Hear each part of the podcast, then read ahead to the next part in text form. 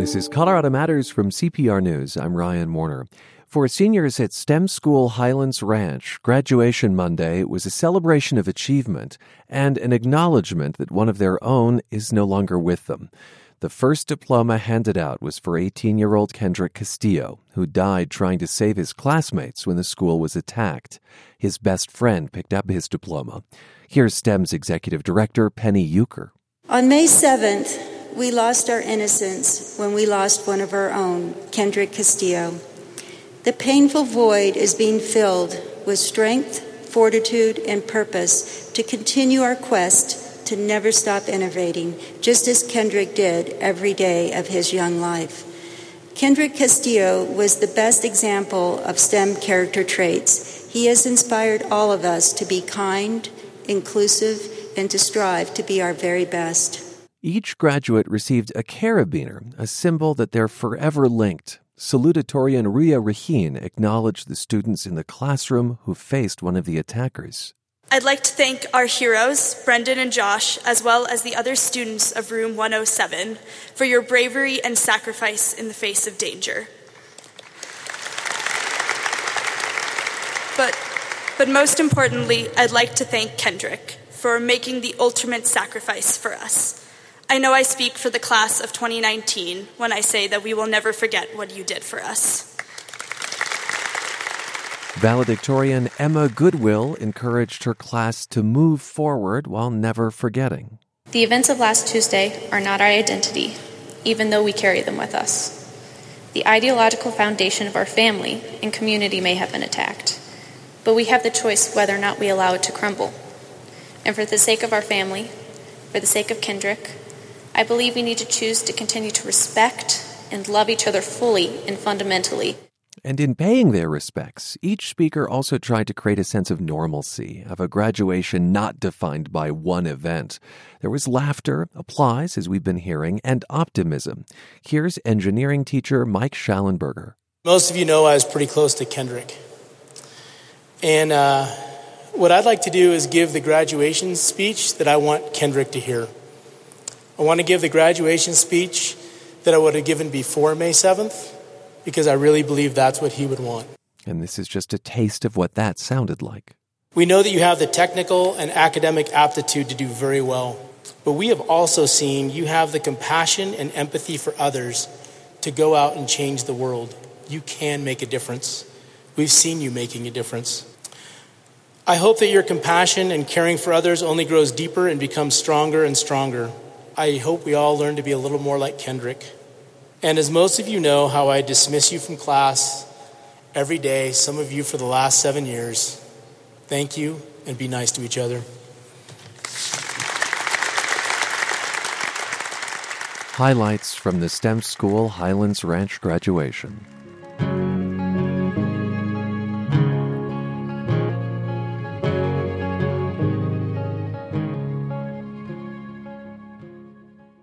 55 asylum seekers arrived in Denver last week. They were bused from overcrowded shelters in New Mexico. And at 2 in the morning, churches here were ready to help. Pastor Michael Hidalgo of Denver Community Church described the scene. A lot of parents with kids came off the bus. All of them were tired and just wanted to get into bed. The beds were provided through different organizations who gave us sleeping cots, and uh, we were able to get those set up. We have people who are showing up to prepare meals. Uh, we've had people on site working to connect those who are here with us with their family and friends, making phone calls to families, helping them set up needed travel through either buses or through airfare. As for the atmosphere downstairs, it's pretty quiet, except for the noise that you'll hear are kids running around laughing and giggling. And um, I think everyone's actually enjoying that a little bit. So. Now, this was the first time Annunciation House, a shelter network based in El Paso, Texas, had transported migrants this far. They just didn't have enough room. And more asylum seekers could be headed for Colorado. To help us understand the scene closer to the border, we're joined by Morgan Lee of the Associated Press. And Morgan, thanks for being with us. Hi, thanks for having me on. So, this first group of asylum seekers came from a shelter in Las Cruces, New Mexico. Uh, what's the scene, the state of things there now? Well, Las Cruces has a network of uh, at least three faith based uh, shelters that are taking in asylum seekers as the Border Patrol drops them off in town there. And they have a capacity for about 100 um, people each night. And the city says that they're getting about uh, 200 each night from Border Patrol. So that's left. Um, uh, that's left the city there to pick up the slack, and they've got a facility at a former armory with two buildings. Uh, it's actually a former um, army training center left over from the 60s. Hmm. Um, so it's a juggling act for them uh, uh, day by day, and they get about an hour's notice when um, a, a new um, a new batch of, of immigrants is coming in. Yeah.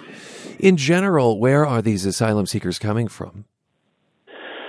They're in general coming from Central America. They're almost entirely um, families, people with children, um, and it's uh, it's it's what we're hearing about on the national level. It's this wave of people um, fleeing violence in uh, principally Honduras, El Salvador, and Guatemala.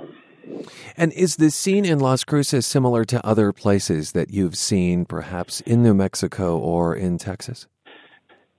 Well, a lot of this is the flow through El Paso, um, which is where a huge volume of asylum seekers are coming through the ports of entry there. Um, as you mentioned, Annunciation House is um, is a philanthropic group that that is trusted by the federal government to take on these asylum seekers, help them find their way to families or other sponsor households around the country. Um, but there's usually you know a day or two while they can get in touch, uh, get on a phone, find where they're going, uh, get some money to get on a bus or uh, or book a flight. Um, and El Paso's been overwhelmed. Sometimes it's as many as uh, 600 or more people being released there uh, in one day. And um, so they've started making arrangements with Las Cruces in southern New Mexico and Albuquerque, um, where you know charities, faith-based groups have um, made made arrangements for people to sleep in beds, give them clothes, um, a little bag of toothpaste and shampoo, and uh, you know put them up for just a night or two.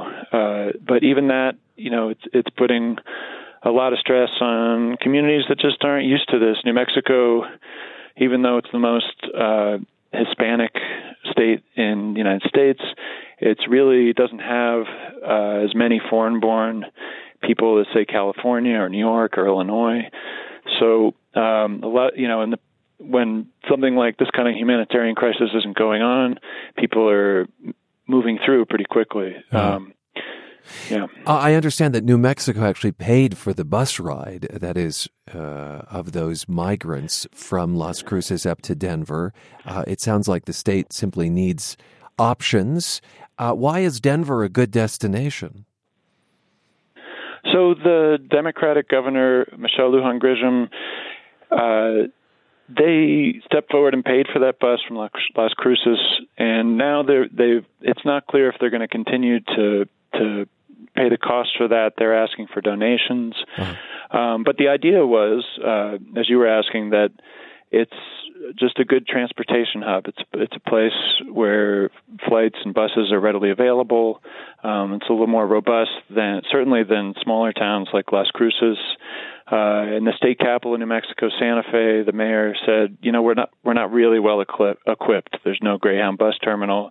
The flights are limited. Uh, we're better off just collecting money and and forwarding it to um, to Albuquerque or Las Cruces." Now, uh, you mentioned that there may be asylum seekers who have some connection to the United States, some family here. Uh, but I imagine for those whose uh, families are perhaps more distant or they don't necessarily have those strong connections, this becomes even more difficult. Yeah, uh, you know, I was down in El Paso last year when one of the first sort of waves of migrants were coming in, and uh, you know, out of maybe 60 people I ran into, they almost all could find either families, a, a distant cousin, or sometimes it was just sort of friends of friends. Hmm. And some of that communication has gotten a little easier in in the era of social media when people can get on WhatsApp and communicate across borders uh, very readily. Is it your sense that more buses are likely headed to Colorado from New Mexico? You know, I was talking to the uh, governor's office yesterday, and uh, it's not clear whether that's going to be a regular thing or not. Um, it's still sort of in the toolkit, but um, they're trying to decide. They have um, made arrangements. They're about to open the state fairgrounds in Albuquerque to take in um, 60 immigrants at a time. That might take a little bit of pressure off. Um, but that facility right now is booked by um, a movie production. And uh, at the end of the summer, uh, it's going to be the state fair. Um, I just want to note briefly that uh, migrant children have died after crossing the border into the U.S. Uh, two of those deaths were in the last few weeks here. Flu and sepsis are among the reasons. Uh, just briefly, anything you've observed about the conditions they're living in that might explain that? Um, you know, most of, uh, I think the most dire health problems are in the hands of federal authorities when uh, asylum seekers turn themselves in. Uh, that's where I think a lot of the health issues are, are being dealt with. The folks in Las Cruces, um, they occasionally will take folks to the hospital, they say, um, but these are folks that have already had a health screening and and received some medical care. Um, so at that point, it's mainly the common cold or um, gastrointestinal stuff from people who aren't used to American food. Yeah, and of course, the journey itself is uh, very difficult as well and can't be great for one's health. That's Morgan Lee, a reporter for the Associated Press. He's based in Santa Fe, New Mexico. Violent extremists weren't always that way. They were radicalized, perhaps as children. Megan Arari Hughes is trying to figure out how someone's upbringing might lead them to violent extremism. She's part of a research effort called Project Arrowhead. Arari Hughes is former leader uh, in policy at the Institute of National Security Studies. That's at the Air Force Academy. She's adjunct instructor at Arapahoe Community College, focusing on terrorism. And welcome to the program. Thank you for having me, Ryan. Your research involves interviews with young people who were radicalized. They're in this country, either serving sentences or they've done time and been released. Uh, give us a better sense of the kind of folks you're talking to. Well, we are talking to only U.S. citizens, and as you stated, uh, some of them are currently incarcerated. Some have been recently recently released, and um, it's just been a fascinating conversation. All ages, although the questionnaire that we ask these individuals is focused on questions relating to their childhood specifically. And uh, why is that the lens that you wanted to look through? This is a very unique project. There's a lot of de radicalization programs out there and research that is asking questions about how individuals went down this path. Our particular project is focusing solely on uh, what could have happened during childhood years. Uh, we wanted to focus on that portion of their life because, as research has shown, ch- uh, children and adolescents, teenage years, they're very susceptible to groupthink and wanting a sense of belonging and trying to find themselves. And this is a very susceptible age to uh, sort of when recruiters swoop in and attempt to radicalize. Now, those you are interviewing, uh, were their plots domestic or were their plots foreign? I mean, I, am thinking of uh, 2014 when authorities intercepted a group of girls boarding a plane for Turkey. Tonight, we know more about three teenage girls from Colorado who were caught possibly on their way to join a terrorist group. So, in that case, uh, the question was traveling abroad to wrought devastation, uh, or are you also talking to people who had domestic plots? It's both. We've talked to four individuals so far. Some of the plots have been abroad. Some have gone overseas to join military, various military and extremist groups overseas. Our most current interview was with a young man that had a plot here in the United States to bomb a mall in Texas. To bomb a mall in Texas, but were the influencers behind that abroad or were they here? Both. So in that case, he was radicalized by a 17 year old that lived in Texas. And uh, they were probably inspired by groups abroad but um, th- there were no direct ties to extremist groups abroad at that that particular instance. You know, the father of one of the girls said they'd hoped to end up in Syria and had been recruited by ISIS in that Colorado case. Uh, but I guess I want to be clear: Are the folks you interview exclusively affiliated with, you know, a group like ISIS or Al Qaeda? They are inspired more than affiliated. Got it. Uh, what has surprised you so far in these interviews? And d- do they confirm for you that childhood might be the right lens to be looking through? Well, it's too early in our research to know for sure if th- that is a determining factor. Uh, we've, as I've stated, we've only done four interviews so far, mm-hmm. so it'll be interesting to see if that is a correlation that we see. But uh, some of the answers have been very enlightening.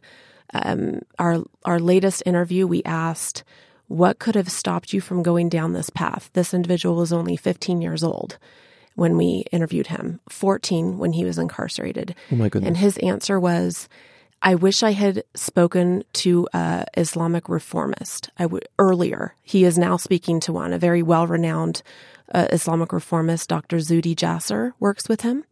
Um, and he is making a big difference in this young man's life. But his answer was if I had spoken with somebody prior to going down this path, I never would have would have gone down the path that I did. Someone with a different view of Islam, is that what that means? Exactly. Mm-hmm. Yes somebody to, to really tell him the the real truth of the Quran and, and what the teachings say, as opposed to a distorted extremist view.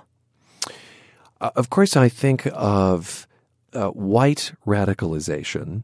Um, and that this isn't necessarily connected with Islam. And I wonder if you're looking at that as well as part of this project. We've been asked that before, and uh, we although we are open in the future to other possibilities, this particular project is only focused on Islamic extremism for various reasons.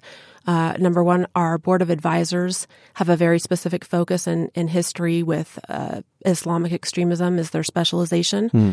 And uh, our grant through the Department of Homeland Security for the state of Mississippi uh, is very focused on this as well. So that's why our project will stay centered on this for now. Okay. What are some of the other questions you're asking? Well, we ask about religion. We ask about education. We ask if there were uh, two, two parents in the household. We ask about violence um, while they were growing up. We ask uh, if they had relatives overseas. Um, we ask if they were involved in group sports or activities. The questions just range. They're they're very wide and varied.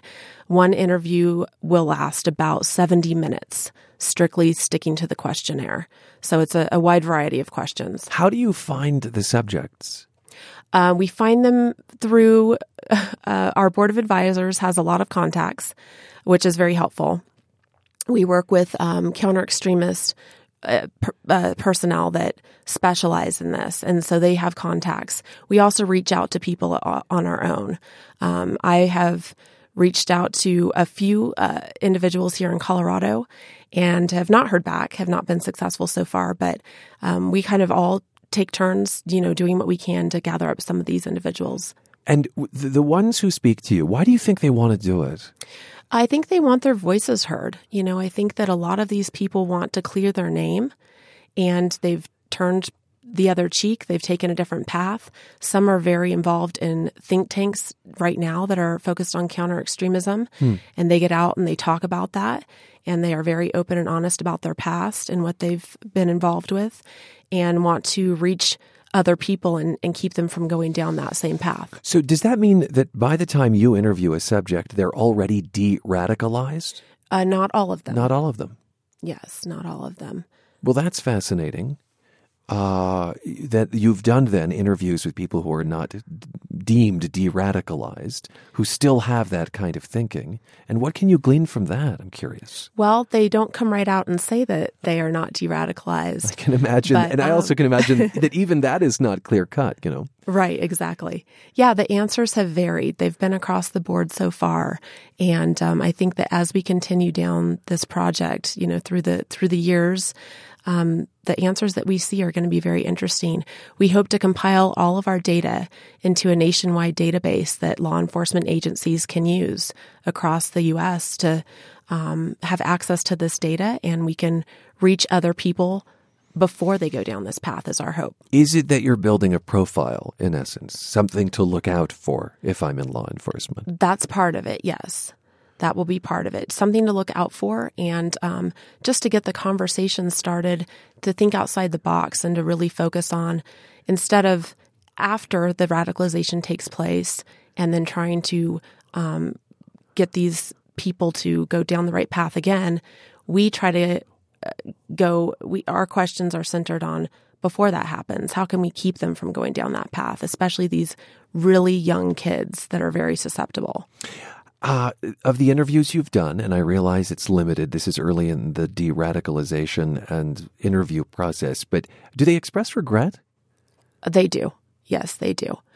Uh, they express regret and um, you know, as I stated the last interview, he the the individual really said, had I talked to somebody before, had I known what this would really be all about, I would have never gone down that path. And he expressed a lot of regret about it. He said he just he had wanted to be a hero. Were his exact words. He wanted to be a hero. Mm-hmm. How important is it that they have ties abroad, or does, and I mean family ties, perhaps, or does the era of the internet and social media just mean it, it's not important that there are familial ties in places where, say, Al Qaeda is active? Right. I think that it's. Um, I think that at times there are familial ties overseas, uh-huh. but it is not necessarily the case and doesn't have to be. As you stated, with the internet, with social media, even with video games, some of these individuals were recruited via video game chat rooms. There's the ties overseas don't seem to matter anymore. And the groups that are overseas are calling for attacks at home. So they there's no need for them to even leave the country to uh, uh be radicalized or to uh, actually attack or have a, a plan. They can stay right where there where they are in their home. Thanks so much. That's Megan Arari Hughes. She's part of Project Arrowhead. The group is interviewing young people who've been radicalized to see what might have led to their extremism.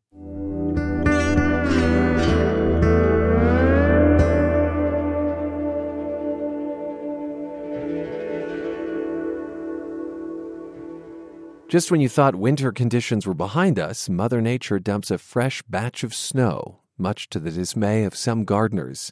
Let's get some advice on how to pick up the pieces of tree from master gardener Lonnie Godet. I reached her on the phone. Crazy. It's just a crazy morning. Yeah, what have you been up to? I didn't go overnight, which I should have, but I went out at about 4 a.m. with a headlamp to knock snow off trees. And it's just been busy. I'm working from home this morning, and it's a little busy this morning. That's all. Now, why did you go out and knock snow off trees? And is that something people should still think about? Well, they should if their branches are arching way down and they're really overburdened. It really depends on how much snow you had. We had enough. A lot of my younger trees, particularly, and then the ones that have a lot of leaves on them, were bent out and over towards the ground. So I take a broom and I kind of gently go up from the bottom and sweep them up from the bottom until the snow falls out. You don't want to whack them with a a broom or a stick or anything really hard because then you can break them. But if you gently take them from the bottom up, or you can shake them out by hand, I did a little of each. On Twitter, we have someone who says, I took my citrus trees outside already. Yikes. Any thoughts for her? Bring them back inside and see how they do. You know, citrus, it freezes in Florida, and oftentimes they come through just fine, but you may lose fruit if you've had any flowers set already. Okay, another tweet. Uh, this person thought that this was only going to be in the foothills and didn't buy frost blankets. Do you think that's something that gardeners should invest in? Well, if they use them properly, they can be pretty functional. Um, you want to make sure that you do not bag a tree or shrub and tie it around the base. We call those tree body bags. Instead, you want to have them draped over a tree or shrub and then pinned down to the ground around the tree because the ground is what's going to emit heat back up to help protect the tree. As for your vegetable gardens, yeah, they're very useful. You want to support them so that the heavy snow on top of the blanket doesn't smash your seedlings. What else is on your mind with this late snow? Is is it a disaster for your garden or what? Well, it's it's a problem. I don't think I had anything break because I did go out and get the snow off and shake it out of, especially the new growth that's so flexible and and can break off really easily. I've got a couple buckeye trees I was very worried about, but they both seem to have come through okay. Um, is it a disaster? Well, I don't think I will get apricots this year, and it was setting up to be a really good year for the apricot tree. You don't think you'll get apricots. Explain why that is. The temperature dropped down low enough that it may kill whatever fruit had started to set. And there's no way to recover from that in a season. Oh, no, no, that has to wait until next year. What and else? We'll see again because this could happen again next year. It usually does. May we get some weird weather and apricots on the front range. That's maybe a once every five to ten year crop. You know, there are a lot of people who are not used to Colorado weather. They may come from somewhere else. So do put this into some context for us. This is this is not unheard of. Not at all. This is normal. This is absolutely normal. In fact, there's a blog I saw a while back had a great photo of May 15th trees in full leaf, May 15th trees that hadn't leafed out yet, um, May 15th storms. I've had tomato plants out already by this time of year, which is always dicey, but I did it anyway and was successful. But some years you take a chance when you start putting out your tender annuals at this time of year. Better to go ahead and plant cold hardy perennials, perennials that have been already hardened off to the weather. It's a really good time to plant those and to plant trees. Uh, you want to make sure you're not working your soil when it's too wet, but otherwise, it's a great time for planting trees, shrubs, perennials, but not so good for vegetables. And I brought all my annual flowers in because they're in pots and they're easy to move around. Okay, so when would you suggest putting out tomatoes, for instance? Well, a lot of people say Memorial Day, and some old timers will even tell you not till the first week of June. June. It's really how much chance do you feel like taking? I usually do take the chance, but you have to be willing to lose it. So yours will come out a little bit before the first week of June? Yeah, usually. Okay. Actually, usually I've already planted them way before now, and I'm out there panicking because I've got too many plants that are already out and I'm covering things and trying to protect them. But for the most part, this is, you know, from here on out, we should have good weather. But if you really want to be safe, wait until early June. This year, you seem to have some spidey sense about not putting the the tender. um, I would say it's less spidey sense and more that I'm taking a bit of a a break from the head gardening this summer. I do have a lot of lettuce and chard and things that can really handle the cold out there because they receded from last year. But otherwise, I'm focusing on enjoying my garden and watching things bloom, which it's been a great year for spring blooming plants. And it, it's much less good spidey sense and more, oh, I was already taking a break, so I got lucky. Yeah, I see. Circumstance. Uh, mm-hmm. Well, anything else you'd like to impart before we go, Lonnie, after this late snow? Sure. If you have trees that are broken, the first thing to do would be to check for hazards. Be safe if you're going to trim branches. If a tree looks like it is truly hazardous, call an arborist, a licensed arborist. If it's on city property, check with your city officials first. And then if you're going to do your own pruning, which most of this type of breakage you can unless you have really large limbs, there's some really good documents on CSU's website. There's a plant talk called Pruning Shade Trees, and it talks about the correct way to do a pruning cut so you don't do worse damage. I'll tweet those out. That'd be great. Thanks so much for talking to us. Sure thing. Thank you. Yeah, just tweeted those at Colorado Matters. That is CSU Extension Master Gardener Lonnie Goda. One day this weary winter will be gone. Don't be fooled, it won't be gone for good. Why don't state lawmakers meet year round? That question came in through Colorado Wonders just as this year's four month session was winding down. We put CPR's public affairs reporter Bente Birkeland on the case, and first she caught up with the woman who asked this question. Hey, how's it going? I'm Bente. Hi, Bente. Larissa. Nice to meet you. Nice to meet you. Let's just head into that conference room. Perfect. Larissa Smith lives in Denver. She's an author and moved to Colorado four years ago from New York. And she followed the news of the state's jam packed legislative session that wrapped up earlier this month. And it just seemed so tight at the end in Colorado with all these issues and bills trying to get passed. And I'm just thinking, so why 120 days? It seems so short. We go to all this energy and effort to get people elected and then they have this little brief time and then they're gone. The length of Colorado's session is written in the state constitution. It dates back to when the economy was based on farming and ranching. That's why lawmakers met in the winter and early spring, not year round. But Smith thinks maybe a longer session could prevent some of the partisan fights we saw this year and stalling tactics. All those little gimmicks and hassles, to me, it looked like maybe we wouldn't have to do all of that stuff if they didn't feel such a crunch. So, what do people who work at the legislature say? Kelly Fritz is a longtime lobbyist for the AARP. Kelly, what are your thoughts? Do you think we should have a longer legislative session? no. I know of no lobbyist under the dome that would say it needs to be longer. How about shorter? I would love shorter personally, because I, I think they would get through the really hard stuff faster. The session begins with a flurry of bill introductions, but controversial measures often get introduced much later, even in the final days of work. Republican Representative Colin Larson is a freshman lawmaker and says he feels the breakneck pace can make it harder to have thoughtful discussions. A large number of lawmakers in both caucuses really do not take time to read and understand the legislation they're putting forward.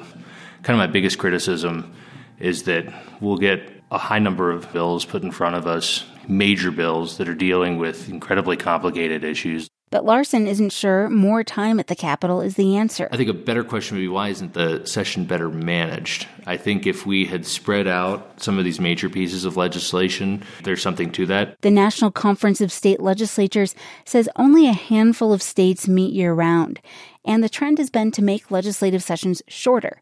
In the late 80s, Colorado cut its session by 40 days. States are often looking for ways to improve the work their legislatures do. New York recently upped lawmakers' salaries and banned outside employment. That rule is being challenged in the New York courts. Fred Mogul covers Albany for public radio station WNYC. I mean, the main goal, quite explicitly, was to reduce avenues for corruption and conflict of interest. We've had massive, massive scandals.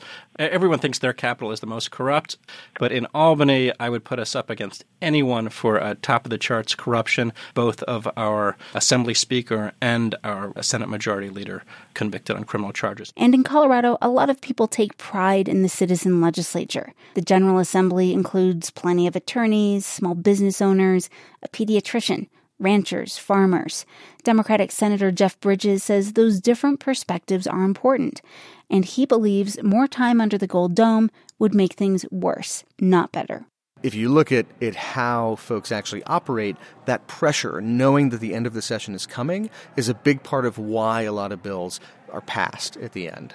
And if you give us more time, we'll just take more time. And he says the current part time schedule gives people a much needed cooling down period, which he feels is critical when it comes to tackling tough issues and working across the aisle. I think one of the benefits of going January to May is that we have eight months off where we don't have to see each other. and tensions rise. Uh, you know, at this point, I, I love my colleagues, all of them, but I am certainly uh, looking forward to not having to see any of them. So, after hearing all this, I asked Larissa if she still thinks Colorado lawmakers should lengthen their session. She doesn't know but she holds out hope that it would happen in a spirit of better compromise or better listening. But maybe that's just wishful thinking. And even though the session has ended, the political fights continue. Larissa probably isn't the only one who wishes Colorado lawmakers could find a better way to work together for however long they meet. I'm Bente Birkeland, CPR News. Keel Bergen of Boulder has a loving family. It's just not the one she was born into. She has no contact today with what she calls her family of origin. That includes her devout Catholic father, whose abuse crossed into torture, and a mother who had stood by him. Bergen's journey through those dark times to the support that she has found as an entrepreneur, wife, and mother is the basis of her new memoir, Wholly Unraveled.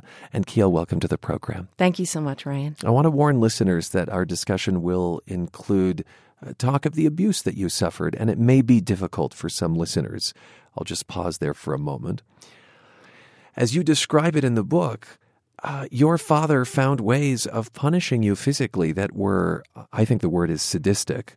At one point, he told you he was going to kill you and shot a gun at you but missed. What do you make of an event like that today? Well, I hope in today's society we'd be talking about it more. I hope that there would be more outlets that people would be able to uh, tell about that abuse that's happening after it's happened.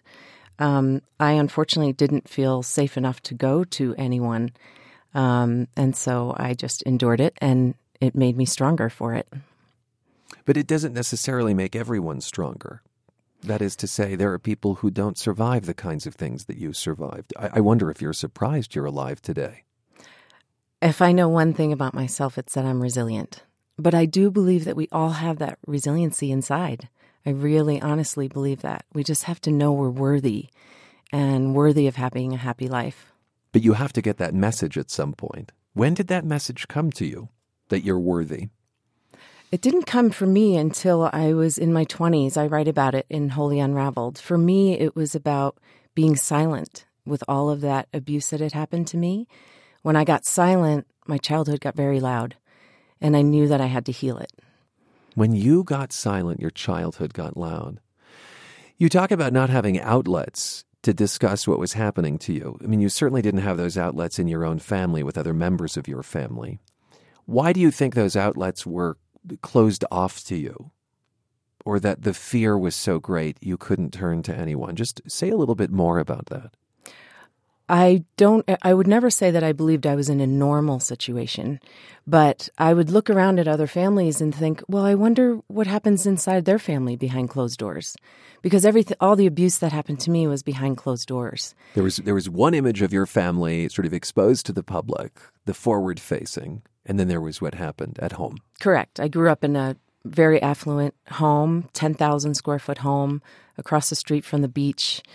My dad, you know, was a very uh, successful corporate attorney.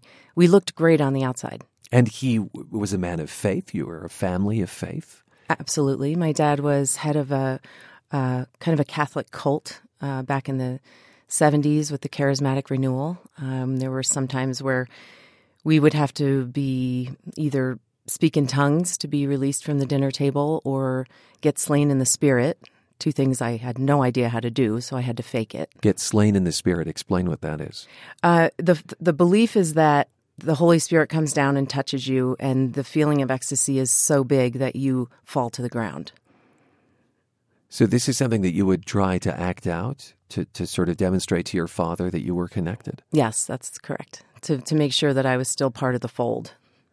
But I, I guess what you're saying is that the, the optics of your family looked great and what was happening behind closed doors was terrible. And you maybe just assumed that that was the, the reality for all families. I think, in a way, I, I I was hoping it wasn't for all families, but I would be. It's because it's kind of why I have such great intuition now because I would watch these families and say, "Is it really happening there?"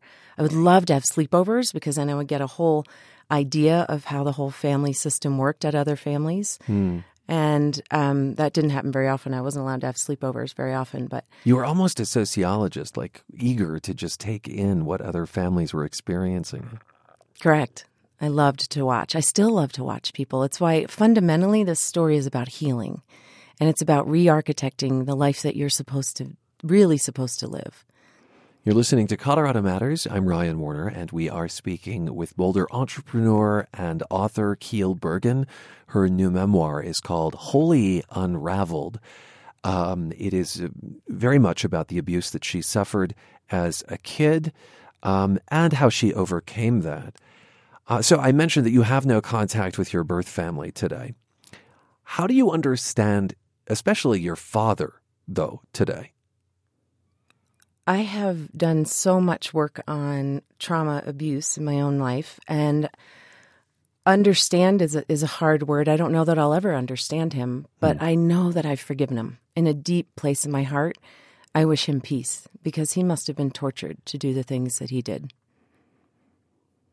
How difficult was it to come to a place of forgiveness?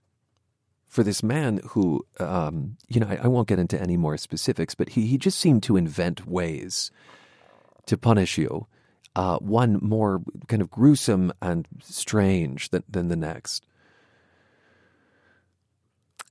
Forgiveness comes with a lot of work, but I believe it was only hurting me to not forgive him. I had to forgive him.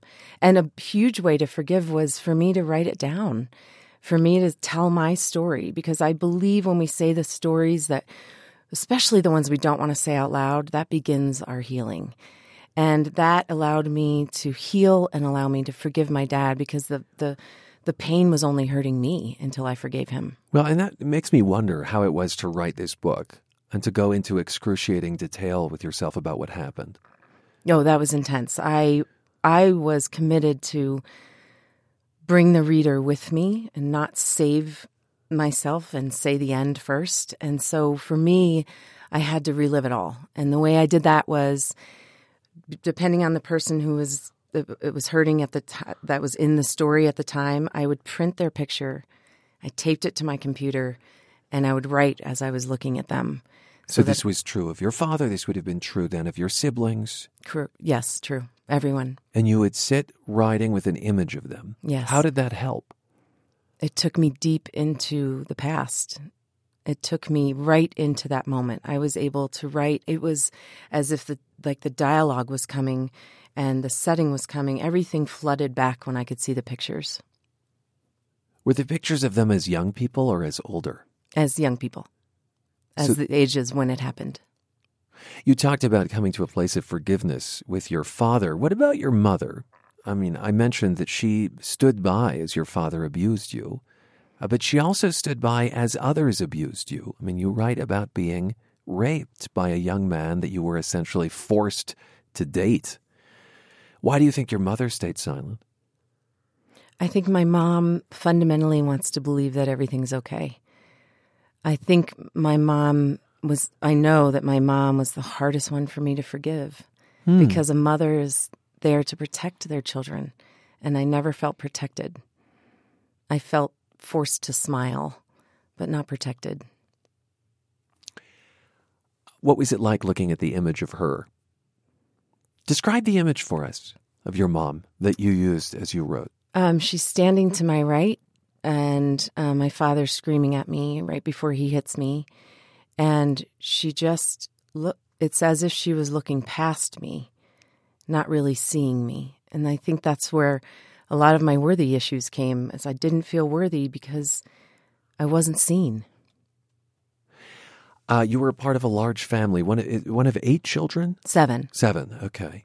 Uh, you aren't really in contact, as I said. What is it like to lose so many connections? Well, on one side, it's devastating. I, I, there's a there's a tie to your family that, uh, in some ways, can never be broken. I love I love each of them and have forgiven them, but I couldn't live this authentic life I'm living now and be in touch with them. The, those two couldn't exist. Even you, with your siblings, tell me about that. I think that there's often a feeling like, oh, this is someone who endured something similar to what I endured. So there's going to be a natural connection there, a natural simpatico. Uh, how was it for you? Um, all of my siblings are still um, very much entrenched in their religion, and I'm not against religion, but it doesn't fit for me the way that they live that way. And so when I divorced, um, I'll just put it this way: one of my sisters left a voicemail, excuse me, saying, we can't be in heaven together anymore because you're divorcing. And so I can no longer speak to you on this earth. And so that was the last time I spoke to her. Do you consider yourself Catholic today? I do not. I don't have anything against the Catholic Church. I think some of their traditions are fantastic, but they don't fit for me. The rules don't don't fit for me. But I'm very spiritual. I understand your father has reached out to you since the book was published.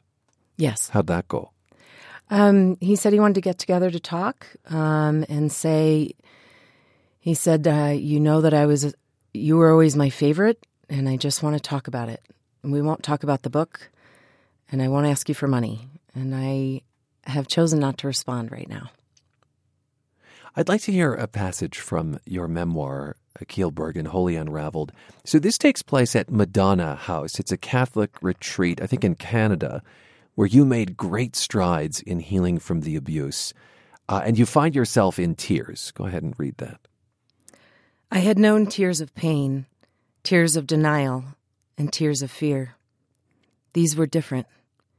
They were tears of release, and they were running down my face more impertinently than any other tears before. These simple drops touched my skin with forgiveness.